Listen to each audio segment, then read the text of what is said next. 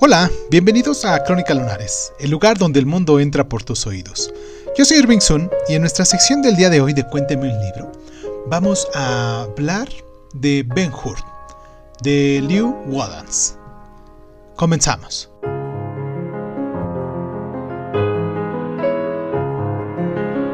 Impulsado por una conversación casual sobre la vida de Jesús, Liu Wallace empezó a escribir este relato épico de venganza y aventura, aderezado con temas religiosos. Y este fue el resultado, una parábola que contrapone a Judá Ben Hurt, un judío de Jerusalén, con la vida paralela de Jesucristo. La historia va más o menos así. Cuando hace caer sin querer una teja desde un tejado, la cual alcanza un oficial romano, Ben Hur es acusado injustamente de asesinato y enviado a las galeras por su antiguo amigo Mesala, un noble romano.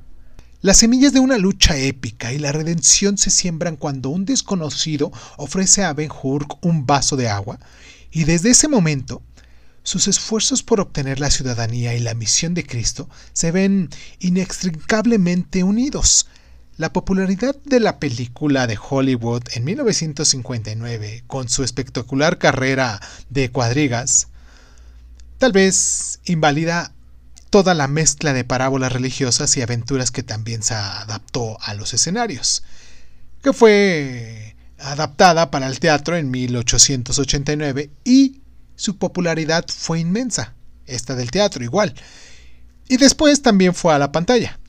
Sin embargo, mm, la película constituye una rara avis, una potente adaptación del texto, del que toma sus temas principales sin perder la intensidad religiosa. Ahora bien, Ben Hur se recuerda por elementos que comprenden tan solo una ínfima parte del texto, un acontecimiento antes de la narración, una secuencia memorable antes que una epopeya de progresivo desarrollo. Sin embargo, el texto no ha perdido nada de su vibrante mensaje y representa al mismo tiempo el deseo del autor de valorar algunos principios centrales del cristianismo mediante la figura de un hombre que es en apariencia normal.